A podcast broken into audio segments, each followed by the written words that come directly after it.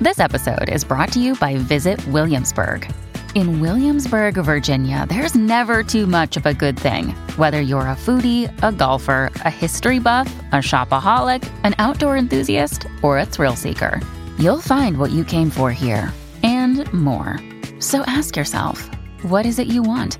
Discover Williamsburg and plan your trip at visitwilliamsburg.com. When you need mealtime inspiration, it's worth shopping Kroger, where you'll find over 30,000 mouthwatering choices that excite your inner foodie. And no matter what tasty choice you make, you'll enjoy our everyday low prices, plus extra ways to save, like digital coupons worth over $600 each week. You can also save up to $1 off per gallon at the pump with fuel points. More savings and more inspiring flavors make shopping Kroger worth it every time. Kroger, fresh for everyone. Fuel restrictions apply.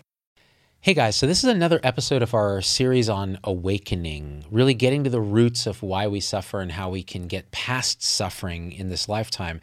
It strips away all the woo woo spiritual nonsense and really just cuts to the heart with Dr. Angelo DiLullo. He's an anesthesiologist, written a great book called Awake, It's Your Turn. I care about this probably more than anything else I do videos on, and yet it is probably the least generally accessible type of content that you can find. So we're trying to change that because it's it's crucial. So many people, myself included, are trapped in mind identification, in thought, repressing emotion, not understanding our true nature, what we actually are. And there's a way out of that, and it simply involves looking. It doesn't matter if you're a Christian and you're devout and you're religious, you have faith, you're an atheist, you're a scientist, you're a skeptic. None of that matters because this is just a simple and direct process of looking at our minds and trying to relieve suffering. So, in this episode, we're focusing on emotion, how humans are conditioned to repress it, the relationship between thought and emotion, thought storms anxiety, the waking up in the middle of the night with that feeling of tension and emotion and how do you how do you kind of deal with that? And then looking at the nature of what ultimately we are, which is the conscious space in which these things arise. So, without further ado, now one one word of warning: these kind of conversations can trigger certain perceptual shifts in people who are sensitive to this, and it can be a little disorienting. So, be warned that there's nothing that you will experience that you don't ultimately have the ability to deal with. But for people who don't want to undergo this or aren't interested in this, just turn it off and go watch a video that I've done on COVID or a music video or something else. All right, without further ado, Dr. Angelo DiLullo. Angelo, welcome back. Oh, thanks for having me. Dude, so okay, since the last time we had did a series of shows, mm. a lot of people have reached out because they've been doing what is in your book, Awake. It's mm. your turn. By the way, you guys, if you don't get this book, you're asleep. That's wrong. That's not true. But the book is a really direct pointer to this idea of realization like what is your true nature what's going on right here and now people who've reached out who have been doing some of the stuff one of the biggest questions they get and I, it happens to me too is mm-hmm. there's this feeling that you can experience aspects of what you're pointing to in the book un, unfiltered reality or presence or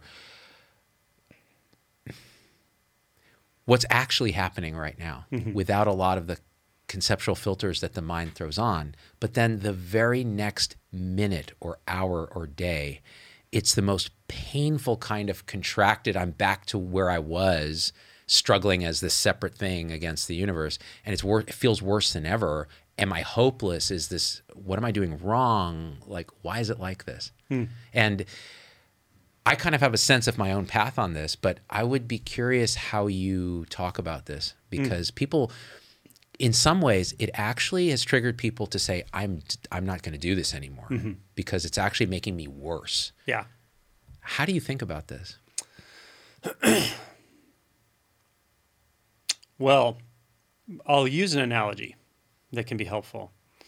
Um, if you imagine you're watching a movie on a a, a projected screen, like you're watching it in a theater, and you're interested in the story, you're watching the characters, and you're identified with one of the characters. You're the main character, let's say. You're just sort of identified in that way. You're, you know, you've sort of forgotten that you're in the theater. You're just absorbed. You're enjoying the movie, but you're hanging on the next, you know, scene or the next event that's going to happen. and you have a sort of emotional buy-in, let's say, mm. right? And if I'm sitting next to you and suddenly I jerk you out of that um, perception that you're sort of enmeshed in the movie and the story, and I say, "Hey, look at the screen," and you're like, "What? I am, I am looking at the screen. I'm watching the movie. Quit interrupting me." I'm like, "No, no, no. Look at the screen itself." And you say, "Well, I am looking at the screen," and I say, "Yeah, but you're believing the movie on the screen." I mean, just look at the screen itself. Aren't you curious what the nature of that screen is?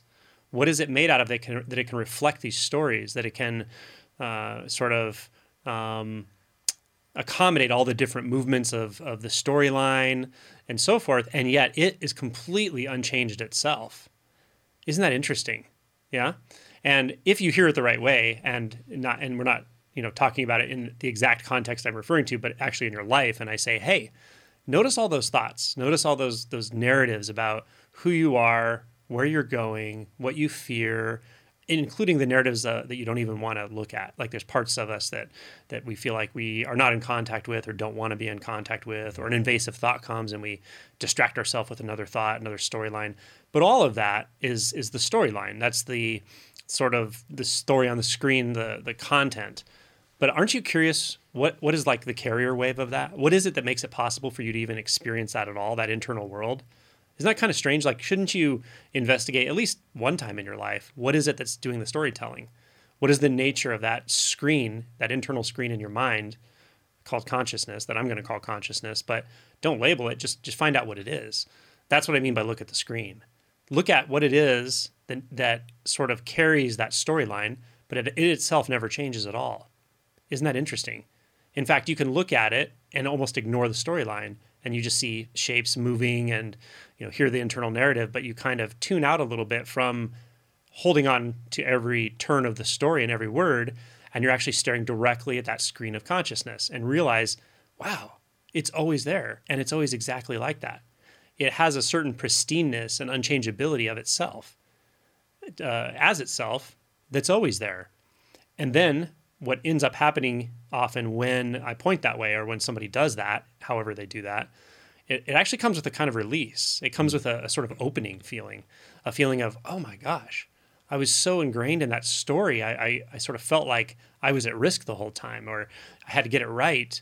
But it's not so much like that because I actually feel more intimate and more directly in contact with the whole screen itself, the, the internal world of just pure being, being me not being in some mystical way, but being in who I am right now, what it feels like to be me, con- not contingent upon any story at all. And sometimes you just get a little taste of that, and sometimes you actually your identity shifts and it finds itself as that pretty much at all times. And with that, which I might call awakening, comes a big release, a big dropping away of a lot of baggage, a lot of heaviness that we've been carrying for so long that we didn't actually realize how much heaviness we'd been collecting and carrying.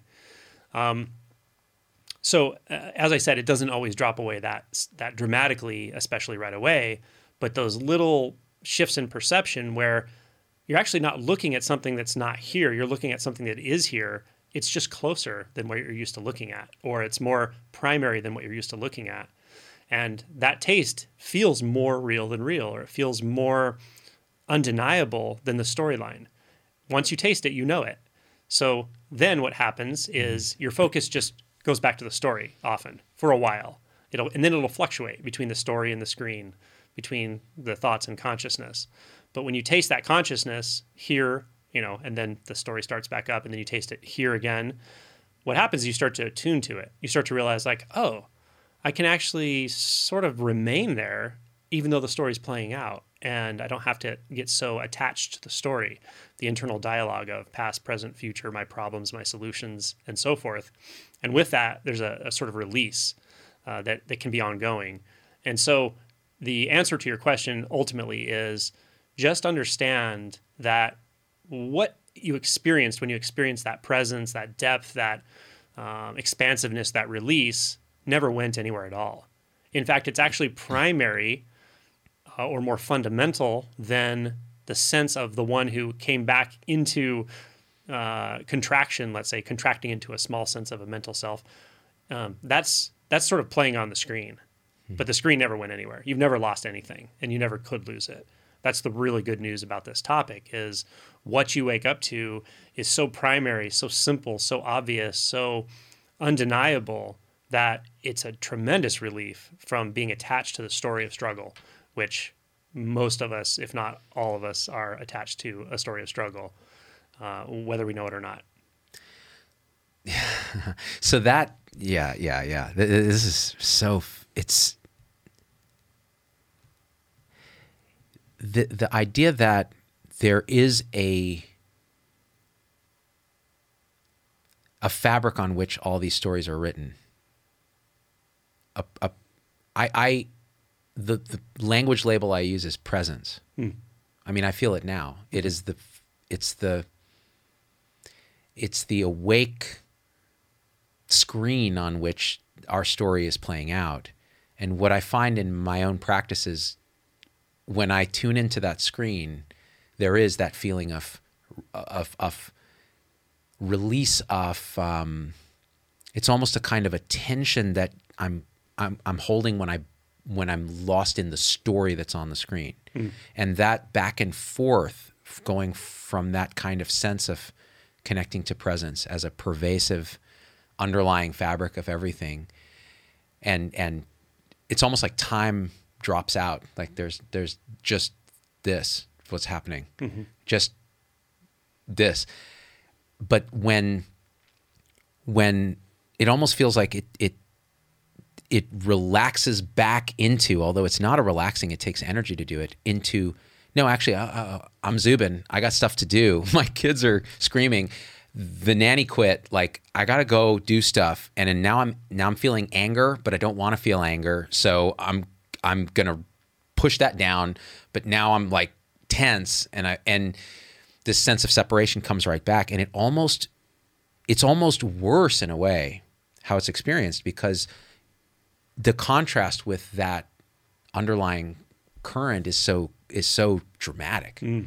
It's very hard to even talk about this mm-hmm. actually for me. Yeah. Um, yeah, and all I can point to is my own experience. But what people have mentioned to me is they feel so discouraged when that happens mm-hmm. that they want to stop prac- whatever their practice is or mm-hmm. whatever their inquiry is, even though they're suffering. Yeah. And uh, what I struggle with is, I, you know, I'll, I'll tell them myself, I'll say, well, I, I, I know this is happening. I experience it. Like mm. I, I, will get out of, you know, I'll have a road rage incident. Yeah. And, I, and I, here I am meditating for several hours a day. Mm-hmm. And, and, and yet I know deeply intuitively that this is, I need to keep exploring this the screen, the presence, because that is what's real. Mm-hmm. Um, so I, I, I, don't even have a question there. It's just I'm yeah. curious. Oh well, and, so so you brought up emotion, which is um, important. So early on in the book, I say a couple of things. I try to give some orientations at the beginning of the book that will um, be sort of guideposts that can help you out throughout this path, throughout this this journeyless journey, mm. um, because there are so many twists and turns and very unexpected experiences will pop up here and there. One of them is what you're describing, right? Almost like a despair that comes after uh, a, a, significant taste of some sort of unfiltered experience, right? Um, so one of the pointers in the book is be prepared to be a bit uncomfortable. Yeah.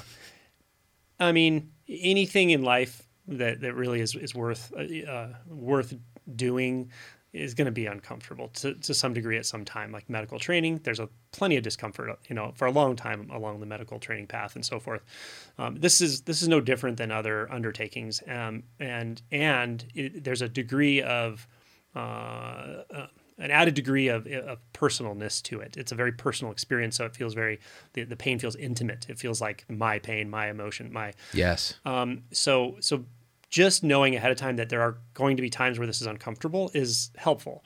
Uh, the other thing I want to say about it though is it's very typical. Um, I have a section in one of my chapters called "When the Other Shoe Drops." Yeah, and it describes this that when you get this experience of expansiveness, however that comes about, um, it can come about through serendipity. It can come about through practice, through using a koan, through meditation, through inquiry. I've known many people where it came completely out of the blue. They had no spiritual background, so to speak. No, they didn't really have knowledge of awakening or this process, which by the way isn't necessarily spiritual. It might be more psychological than spiritual experientially, but I'm just using that terminology. Uh, but many people, this actually will shift for them, uh, and they have no context, no understanding of what's happening, and that can be challenging, uh, of course. Um, but however it comes about, that you get that taste, you get that expansiveness, that touching into a sort of undivided presence, as you just described. Very intimate, very expansive, and really wondrous. It's it's it's kind of the thing where you go, oh, I don't know what that was, but I want more of it. Yeah. right? it's it's natural. It feels Absolutely. it feels good. It feels intimate. It feels real, and it feels like kind of who you are. Yeah, at the deepest level. Um, but as uh, my section in the chapter describes, when the other shoe drops, what often follows that is a feeling of contraction, and I'll define contraction as um, some measure of repressed emotional material comes up to the surface, comes into consciousness. And when that happens, I really, that's why I really want to give this pre warning that it's okay when that happens. Not only is it okay, it's expected. Yeah. So when I'm talking to somebody about awakening and, and maybe they know a, a good amount about this and I, and I just start interacting with them, sometimes it's very intellectual for them. They haven't had the experience yet, but it's, it's quite intellectual and they know a lot about it.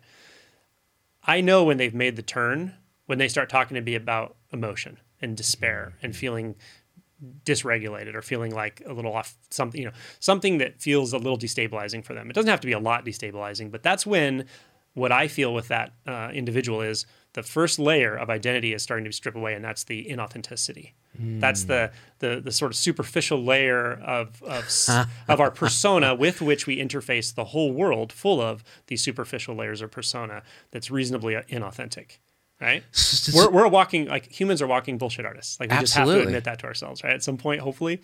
Um, I'll quote uh, Ralph Waldo Emerson. He says it so well. He says, uh, um, "Every man alone, or every person alone, but he said, man, every man alone is sincere. At the entrance of one other person, hypocrisy begins. so you're not inauthentic when you're alone. You're just there, Yeah, right? you're you. You know, you're Yeah. you. But when you start interacting with somebody, you immediately turn on this uh, interface that we've learned. And, we, and we, we did this innocently. It just got hobbled together over the years uh, growing up, learning how to present ourselves and so forth. But we turn on this layer of a little bit of inauthenticity. And sometimes it's a lot of inauthenticity, right? So what he says is, uh, every person alone, every man alone is sincere, but at the entrance of one other person, hypocrisy begins. We parry the approach of our fellow man with amusements, with compliments, with blah blah blah. Right? We cover our thoughts from him under a hundred folds. Right? and that's what I'm talking about. That when we start to dig in, when we get this expansive experience, when we touch into presence, when we su- touch into something more real than real, uh, a deeper identity structure, a more expansive identity, uh, what often follows that is because that strips away a little layer of inauthenticity or a big layer of in- inauthenticity. What follows that is what we've often kept repressed with that identity. Ah. And it's often emotion, and it can be anything really, but the common ones are uh, uh, something like fear, sadness, grief, even anger. Um, you've experienced. I remember last time I was here, you talked about the anger thing, where it just Yeah. comes out of nowhere, and you're Comes like, "But I'm not an angry person," but there, there it was, right? Yeah. Um, and so we we all we'll all go through those, um, but it's not an indication that something's gone wrong with this process. It's actually an indication that the process is actually working. You really are digging in. So when you feel that, a moment of whatever, despair, frustration, sadness, just notice it. Just go, oh, this is frustration. Oh, frustration's here now. Have I been avoiding frustration? What am I really frustrated about in life? Like you can inquire into that. You can look, feel. When did I start feeling frustrated in life? Oh my gosh, I spend most of my day frustrated. I spend most of my day impatient. You know, this isn't everybody, but a significant number of us, you know, in the West, especially, Especially in and medicine. the United Yeah. States, in medicine, Right. It's a high, it's a fast-paced field. It's you know, there's a lot going on, so we tend to you know sit there and imagine the next moment as if we can insist it into being, and we're, mm. we're missing this moment. And what a lot of what we're missing is the emotional landscape, the the mm. connect and an emotional landscape meaning the connectedness to your environment the, the, mm. the natural emp- empathic response to your environment, to your patients, to your coworkers, feeling what everyone's feeling, just and, and being okay to to have your body actually respond naturally and seamlessly with its environment. And at first, that can actually be scary, right? The mm. mind will often jump in right now and say, "Oh, well, wait a minute, I can't connect emotionally to people around me. I have to make decisions, and et cetera." You you can, I promise. I promise you can do that and also make decisions and make medical decisions and have judgment. You totally can. Uh, but at first, it will be for some people, it will be uncomfortable at first. But as you learn to trust it, that you can actually keep some attention in the body and feel what your own body's feeling in the moment, in the environment, in the sounds, uh, and interact with somebody in a, in a in a way that is meaningful for that context at work or whatever, you'll start to find that um, you can actually communicate on more than one channel at the same time, and and you start to have much more authentic communication. Yeah. So when these these painful emotions come, that's awesome. You know, it's it, this isn't all about blowing your mind out into bliss and into expansive, you know, nothingness or something. It, it's it has two phases to it, uh, and one one of the phases is that insight, um, which is is very clear, expansive, infinite, so forth, intimate. Uh, but the other the other part of it is sort of raw. It's immediate. It's human, uh, and and you can't overlook that. And so it's okay when those emotions come. Do the emotion work. You know, th- there's a chapter on it here. There's plenty of ways to, to work through this stuff.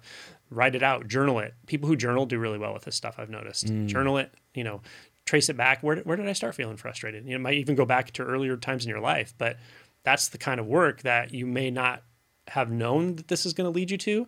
But I promise you, you will be.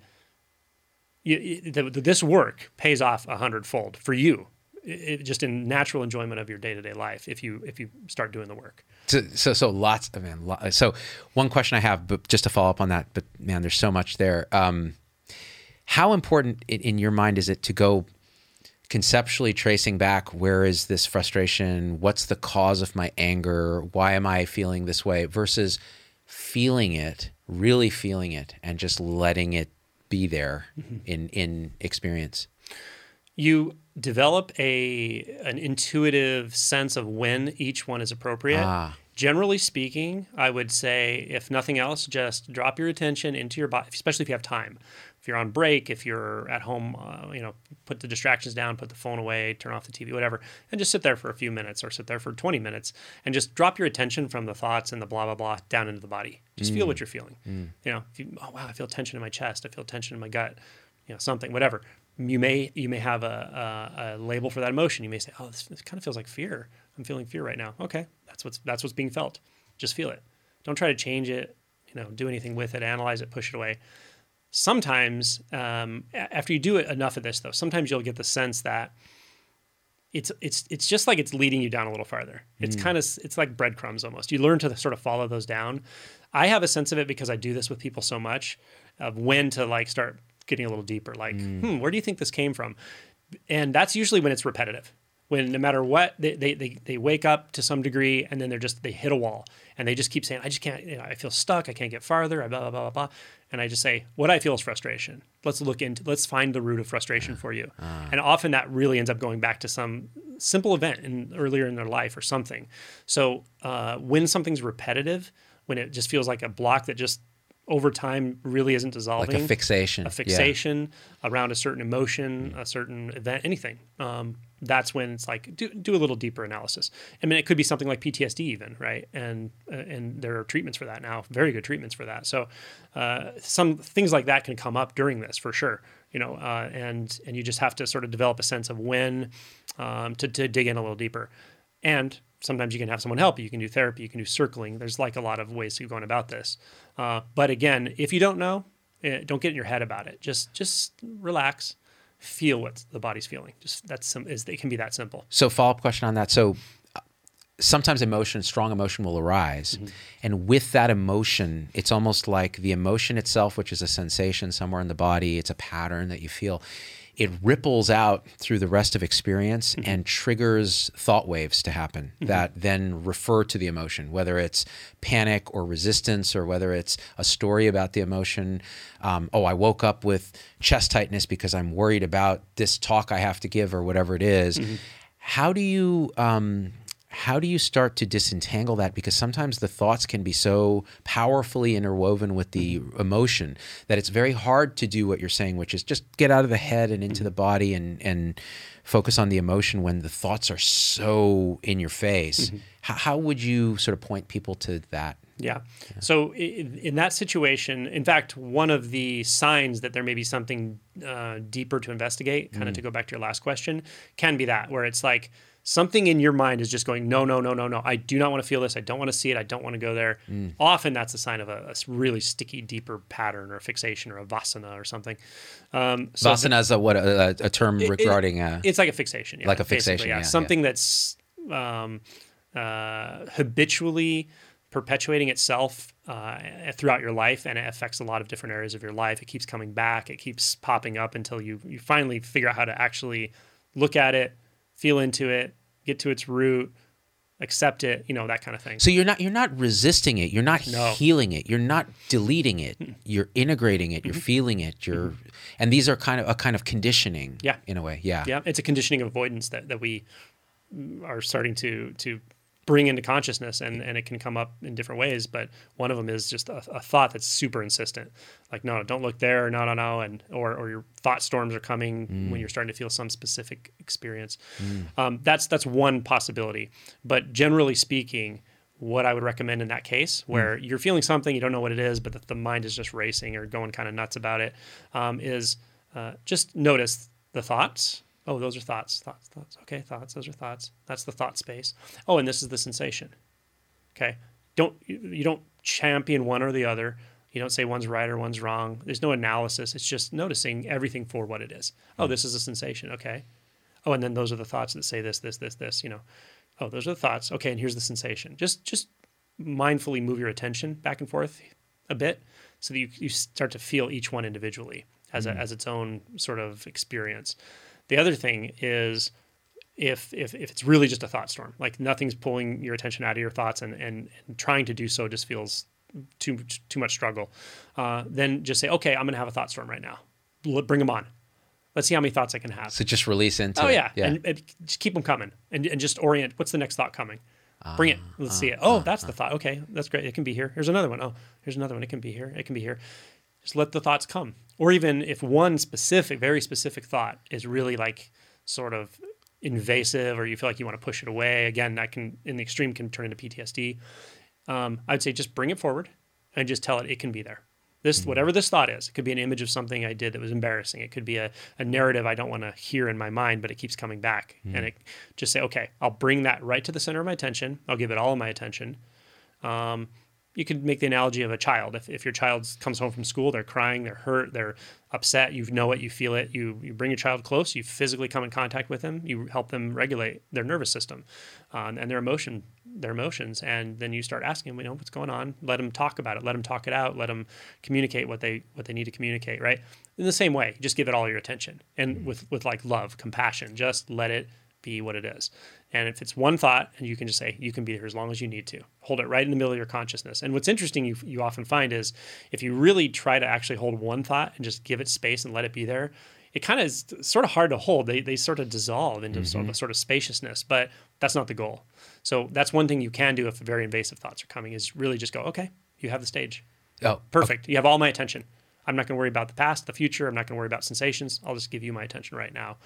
Let it be what it is. And that's that's usually Hey, sorry to interrupt this episode. It's Dr. Z. Just a quick pitch here. If you can just leave a review and subscribe on your favorite podcast platform, it helps us a lot. I also want to hear what you think about this episode when you're done listening. Hello at zdoggmd.com. It's the best way for me to hear your voice because the emails come right to me. And we don't have a comment section on most podcast platforms. Maybe Spotify has one, but nobody else does. So it really gets your voice involved on episodes, especially that don't have a video. And the third thing is if you want to be a part of this community and support the show, join our supporter tribe, zdoggmd.com forward slash supporters. You can join on YouTube, locals, Facebook, Instagram.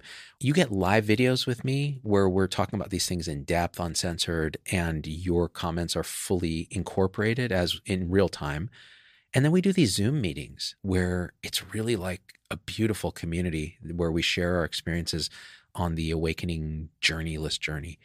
How are we going to transform ourselves so we can transform healthcare and education and government? Because those systems are epiphenomena of us until we wake up those systems will stay asleep. They'll, they're just an expression of our own delusion. So being a part of that it supports this message so others can hear it and it also allows for our own collective growth. So we need each other in that way. It's really really really tightly interwoven and interdependent. That's it. Back to your regular schedule regularly scheduled show.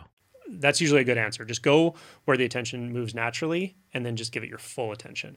When we feel struggle is when we're trying to redirect attention, when attention is trying to move naturally and we're trying to redirect it. Yeah, we're, we're forcing else. it somewhere else. Yeah, we're, and a lot of times that's happening completely in the thought world. This thought's coming and we're trying to redirect, re- force it to to redirect to this thought and back to this thought, and then you get this like that's that's mind identification though, and then it gets set up almost like a standing wave, mm. and then you mm. live there and yeah. don't realize how much struggle there actually is going on the, all the time. That, that's where we yeah. live at baseline. I think most humans live in that standing wave of mind, uh, mind identification, and what you said about you just don't realize how much mm-hmm. energy that actually takes mm-hmm. until you drop through it. Now, so this, uh, God, I mean, this is like a four-hour conversation just on emotion. I got to say, because every everything that you're talking about, it, there's so many misconceptions. Like people think meditation is about, or awakening, or realization, whatever this path is, this non-path is, is about transcending emotion. It's mm-hmm. about skipping past these dirty human things of emotions and sensations and thoughts. And, and that's that none of that's real. What's real is consciousness bro. Like it's just pure awareness. So mm-hmm. just skip right to that. That's not how this works. And it's not how it should work. Mm you said another thing. And so this emotion work is crucial. The working with thought actually is crucial. Mm-hmm. you you but one thing you said do it with do it out of love. Mm-hmm. so this is something I really want to emphasize because if I wake up at four in the morning with chest tightness, and I, I now know what that is, there's an unconscious thing that's happening where I'm I'm afraid of something. I'm afraid of humiliation. I'm afraid I said something on a show. I'm afraid I've got to do a talk and I'm going to make a fool of myself. I have imposter. There's a million reasons, right? Mm-hmm. But I, I know that pattern of energy now, and I know that it actually wakes me up. Mm-hmm. So what I found is if I sit then, if I get up and I sit in meditation and I'm just try to be with that and the thoughts around it and I be with it, if if I'm if I have an intention going into that that my goal is to make this dissolve. Mm-hmm. This is going to go away. And mm-hmm. the only way to do it is I've got to meditate it away. Mm-hmm. That doesn't work. Mm. That generates a resistance wave that then becomes more thoughts happen and the sensations there. But if I surrender and mm-hmm. say, listen, my friend, sensation, whatever this is, fear, like, thank you for like being here and showing me what you're trying to show me. Mm-hmm. I, I know it's, you need to be here. So I'm just going to let you be here. And then something really dramatic happens, which is you experience it mm-hmm. rawly. Mm-hmm. Yeah. And, and whatever happens, happens. And I'll tell you what happens for me is it often dissolves into a kind of acceptance. Mm-hmm. But sometimes it doesn't. Sometimes it's still there. And that's okay too. Mm.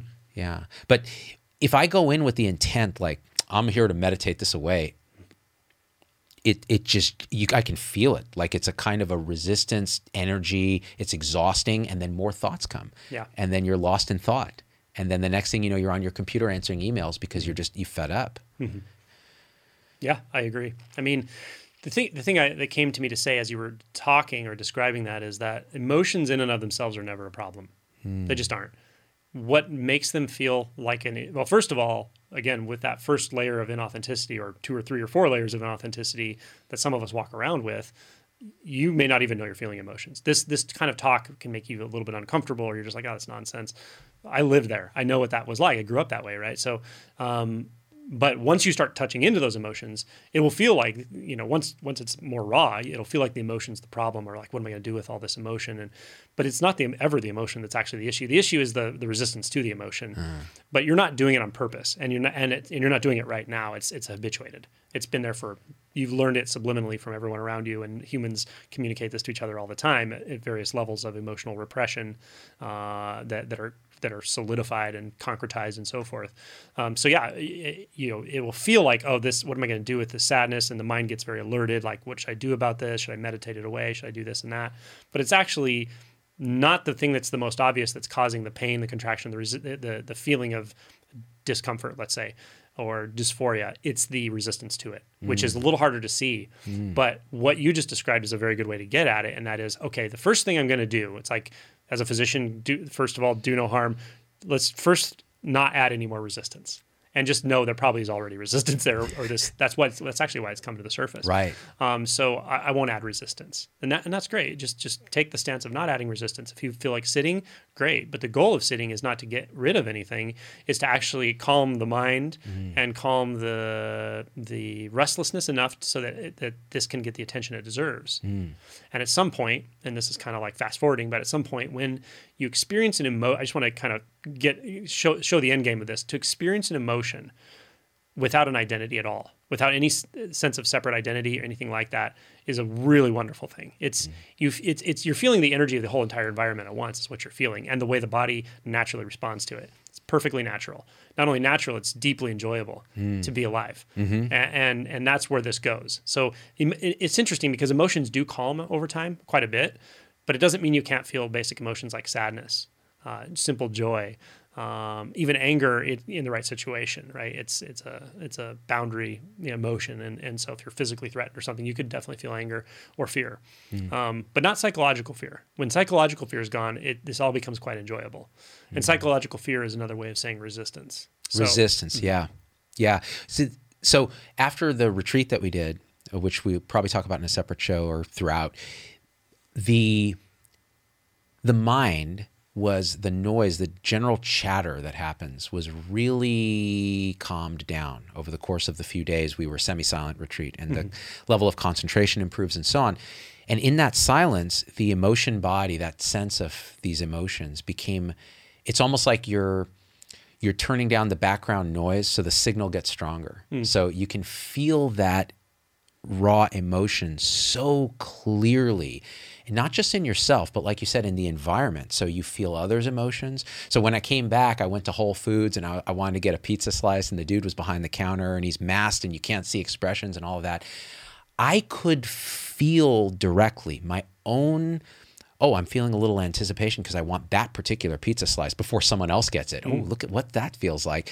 And this guy, pro- I'm feeling that he's like tired, like he's been working all day and he's, you know, and an opening happens, mm-hmm. a receptivity happens where you really, it's almost a resonance. You feel, you feel the other person mm-hmm. a- almost as it's, as if it's you. Mm-hmm. And the weird result of that is that person opens in a way. So you have a an interaction that is so different than you're used to having, and it's all unconscious. I meaning, it's it's all nonverbal in a Yeah, way. right.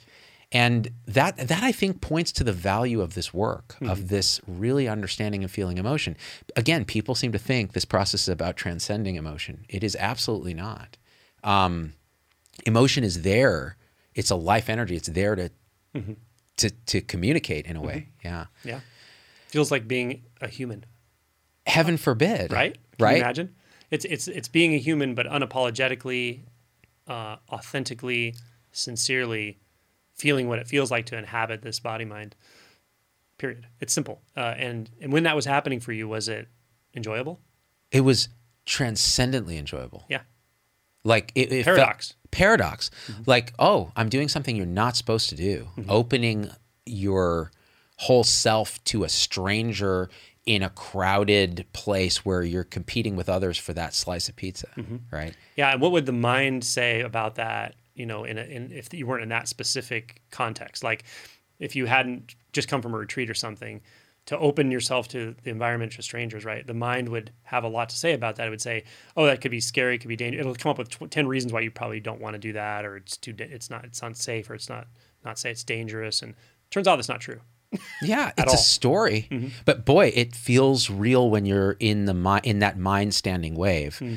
where we are often trapped. Where I find myself trapped a lot, uh, and it actually beca- it becomes even more dysphoric because you can kind of see it a little bit. There there is a a position it's another view but you can take it and see that and then go ooh i'm trapped in this. And what's even worse is i feel like i can't actually break out right now. Like i'm i'm just going to let it be trapped. There's Yeah. nothing i can do.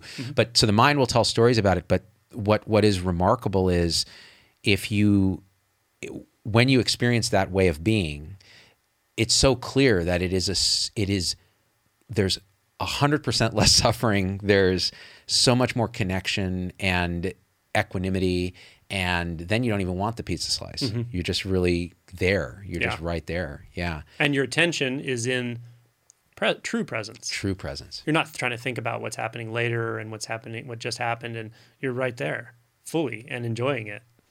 And you're there because, and so, so that it kind of shows you that presence is always there. Obviously, it's it's just the case. This this kind of deep, profound, um, uh, intimate presence is is not just possible; it's actually always there. So, what is that that mental activity that's always thinking about the next thing or the thing it we it makes it it makes sense to itself right the the thinking process is oh no i have to think about okay in 15 minutes i'll be home what am i going to cook for dinner i got to plan that i got to blah blah blah but that's the sto- you ever heard like a, a justification is a thin skin of truth stuffed with a bald faced lie? I haven't heard that. everything the mind says is like that. Every thought is like that right? No the truth is i have to think about dinner and what you know i got to pick up my kids blah blah you know whatever.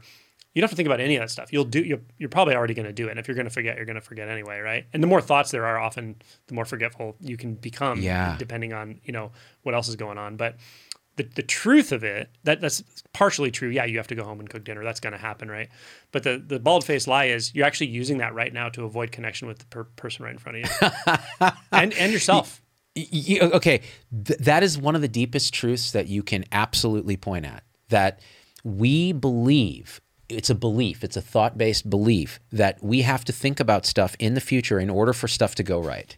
Like, this is insanity. It's an insanity. And, and I'll tell you again, the retreat is what allowed me to see this clearly. You don't have to think about anything in the future Nope. for you to spontaneously have that future manifest however it's going to manifest. Mm-hmm. And the suffering that it generates now mm-hmm. by pushing you away from what's actually happening, the person in front of you, mm-hmm. your wife, your spouse, your kid, your patient, the mailman, it doesn't matter. Uh, it, it, it is is it's you can't even estimate how much it is. Mm-hmm. It's unestimatable, but it's mm-hmm. massive. Mm-hmm. Why why are we like that? Like I, I don't even know. Is it conditioning of years of evolution? Is it a disease of the of the humans that we think? Hmm. Well, in one sense, I think there's no specific why, and also why doesn't matter. What hmm. matters is how to how to undo that in a hmm. sense. But um, if I had to name a culprit, it's it's uh, emotional repression. There- Really? there's a pandemic of emotional repression. Even with a thinking disease. You know, it's, it's this is something I say to people I work closely with who wake up and then continue to wake up. And then what's interesting is they usually come back to me after a deep stage of realization. They go, "You're right on the money. I had no idea how much emotional repression there was in me Wow. and in everyone, and now I feel it all the time. I can't not feel it. It's, it's just so obvious. Ah. It, it seems it's it's so counterintuitive, but it's like the best place to hide something you're afraid of is to hide from yourself the fact that you're even afraid of it Yeah. You Yeah. know and so so that's generally speaking probably my answer is we're, we're afraid of what we actually want. We're afraid of the intimacy of feeling. We're afraid of the intimacy of just being alive uh, being right here. But anyway i did want to mention as you said uh, it, it is kind of insanity that, to think we always have to think about the, what, what's going to happen five minutes from now, what the next conversation I'm going to have with my spouse is, and often you know you, you pre-plan arguments and all this nonsense, right? It's all based on Yeah, preconceived ideas. It's like God, it's silly, yeah, right? Yeah. but but I wanted to point out that everyone actually knows how stupid that is. For instance, like when you're say you're cooking dinner, you're cutting you know carrots and you're cutting this and you're cutting that and you're preparing. You're not thinking, okay, I'm going to pick up the knife. Okay, in one second, I'm going to pick up the knife and I'm going to move it over to the carrot. And I'm going to cut the carrot. We don't really do that, right? You don't have to. Do, you can do so much spontaneously. In fact, you do everything spontaneously in the moment. In fact, the moment is spontaneously just happening, and at some point that becomes obvious, and it's so it's such a relief It's So liberating. huge, yeah. huge relief. Yeah. Because because all of your attention now can just go right into just being alive. Yeah. To actually loving just being alive, no matter what's happening. It doesn't actually matter. And then you find, oh wow, I, I do know what to say. I, I can make a plan in this moment spontaneously without much thought or any thought really of the future. I can just make the plan. As I've said before, you know, I don't know, you get online, you order the plane ticket and it's done and you completely forget about it. And then when that time comes, that time is there. And then, you know, you find yourself in a different environment. And very simple. You don't have to constantly think about the next thing that's going to happen. And I would argue if you be honest with yourself when you're doing that, um, just look and go, is there a little discomfort underneath this this mental activity? Oh, there's a little discomfort. What am I feeling? Oh, okay, I'm feeling a little. Maybe I feel a little dysphoric because like I'm at the grocery store and I, I don't feel connected to people around me and I and and I- so I wouldn't know what to say. So I feel a little insecure. I feel a little right mm. now w- when you've been in retreat for a week and you're blown wide open and we're all sitting in the emotion body and then even in sort of deeper like the energetic experience then all of a sudden you you connect with everybody and you know you're already connected with everybody. You don't have to figure out what to say because we're all experiencing the same thing. We're all actually empathic creatures communicating with each other on that empathic channel all the time. And then we're also communicating up on this like mind identified channel that has like, you know, gaze aversion and all those sorts of things that Yeah. communicate subliminally communicate that like I don't see you and all which is a lie. You do see you do see everyone around you. Of course you do, right? So again, that's the inauthenticity. That's not just a mental thing. It's it's a behavioral habit, actually. You know what's funny? So coming back from retreat, that drive from Monterey up to the Bay Area, and you know, you're like you said, you're blown wide open. I, and people who haven't done retreat don't. They it's very hard to describe this. You have to experience it. You are. Yeah, I mean, I'm just going to talk with my hands. I'm driving back, and I'm like, okay, now I'm going to reintegrate with my wife and two kids back into life. And thoughts started coming. How the hell are you going to do that? Well, what are you going to say? What are you going to tell them? Are you going to say this about the retreat? How are you going to describe that ineffable experience that you had? Now they're going to think you're crazy. You know what? That's going to be humiliating. And then they're going to think you're weird if you're just silent with your eyes closed like you were for the last seven days. Oh, and then this. And my uh, just going, going, going. And what was crazy is there I am watching this happen. And I'm like, look at this mind of mine. What's it doing? So I pull up into the driveway and I'm like, and the mind is still going, okay, now you got to walk in the door. How are you going to enter? They're going to look at you funny. You know, I mean, it's, it's a disease. Yeah. But then something f- crazy happened. I get up to the threshold of the door and I'm like, drop all that shit, man. That's nothing. Just walk in the door and see what happens. And I did. And it was spontaneous presence, connection, love, like communication on a level that I'd never experienced with my own family. Hmm. And and I was like, this is this is what people are looking for, and they don't even know it, right? Yeah. Uh, yeah, that's yeah, it. if you would if you would have told me, you know, before before this shift happened for me many years ago when I was growing up and suffering, but not even really fully admitting to myself how much I was suffering, if you would have told me this, that, that this is what you really want, I would have wouldn't even have made sense to me. Wouldn't have made sense. It'd have been like you're speaking a different language. Exactly. That's what I would have been. Oh, you're an idiot. you know, yeah, Whatever, you know. yeah. Um, but I'm sure there's people watching now that are saying that, right? Yeah. and that's fine. And if you Yeah, if you do if that is your reaction, and yet there's still something interesting about this, all I would say is it's not about me, Angelo. It's not about Zubin. It's about you. Like if you if you something in this, there's a glimmer of truth in it, even though some of it's uncomfortable or whatever. Follow that. Hmm. However you need to do it. Not by you don't have to listen to me or read my book or anything, but follow it. Find find a way in. Find a way past anything that feels a little bit inauthentic, or find, just keep following that. You know, there's the the poem. I can't quote the whole thing, but it's "The Well of Grief" by David Whyte Yeah, beautiful poem. and you know you got to go to the depths and, and those shiny coins are down there but you got to go all the way down you know so if you can see the shimmer from the top of the well it's okay to go down you know go check it out check it out your way go through everyone has to wake up their own way in a sense there's there's pointers Yeah. but it's a very intimate process it's a personal process and that's that's the only reason I honestly, I mean, I love talking to you and, and we have fun and stuff, but that's why I come on the shows. That's when people invite me. The only reason I come is to say this, what I'm saying to anyone who's listening.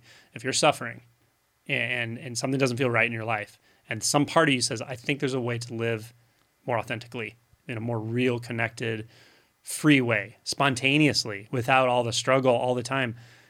I just want that person to know this is possible. That's why i do this. Hmm. That's it. It's not about me. It's not about spirituality or buddhism or you or it's not about anything. It's about the person listening that, hmm. that feels this and goes okay something's clicking you know? And i've heard countless people tell me that's exactly what happened when we did our last series of shows. Hmm. They're like, I don't know what it was, whatever you guys were talking about. I had heard about spirituality. I was turned off to it. I wasn't interested in it, but something the way you guys were able to bring it forth, it clicked and it changed everything. I mean, I've, we've had, I can't, I can't count how many people have had like a, a very profound awakening since our last series, which was seven or eight months ago, nine months ago.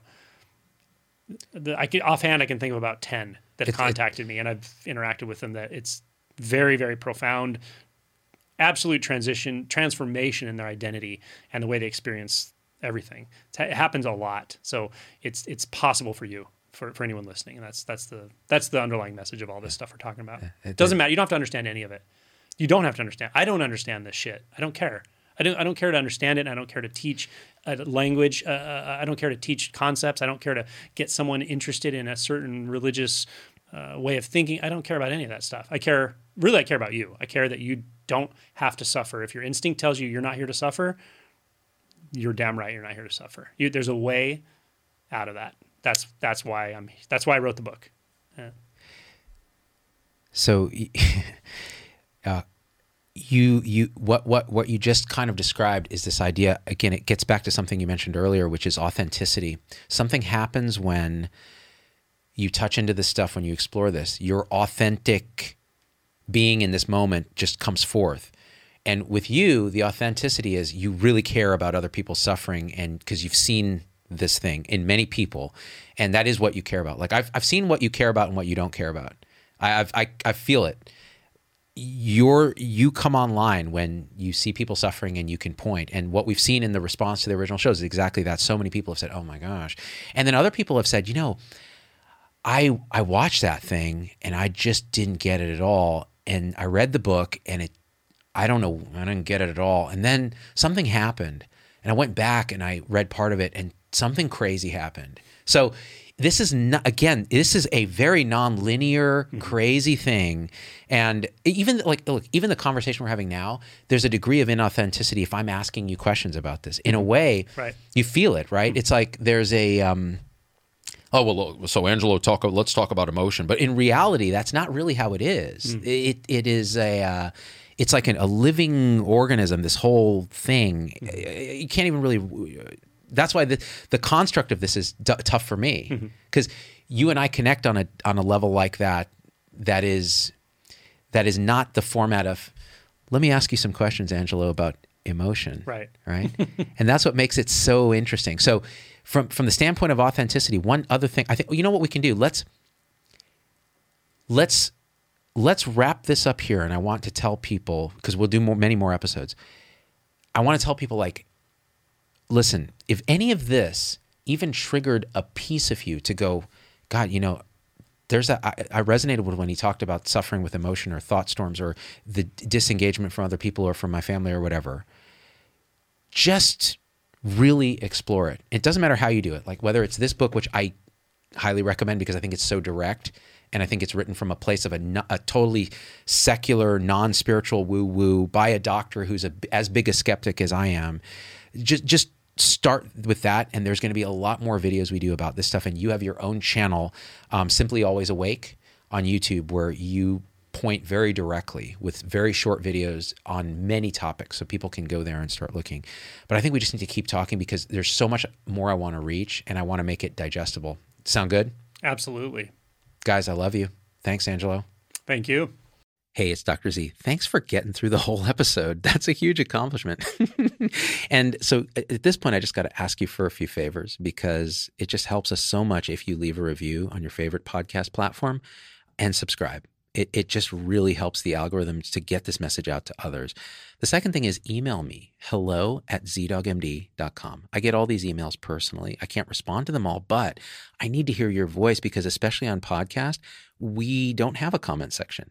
And I want to hear how this episode affected you, what you'd like to hear in the future, what you think we got wrong, what we think we got right, anything, anything, or just say hi. So that's really powerful. And the third thing is, financially, it helps us a lot to support the show in any way you can. And if you go to zdoggmd.com forward slash supporters, you can join our supporter tribe on your favorite platform YouTube, Facebook, Instagram, wherever. What that will get you on those platforms is live shows with me that are exclusive for supporters and access to our Zoom meetings where we talk about awakening realization and we share with each other our own experience. It's a powerful group effect. It's a community, really. And we support and love each other and share, again, through our own experience, how we're waking up. So, and that that ripples out into systems, into transforming healthcare and education and government. So it st- really starts with us. So join us there if you can. Again, zdoggmd.com forward slash supporters. And I'm so grateful to have you with us.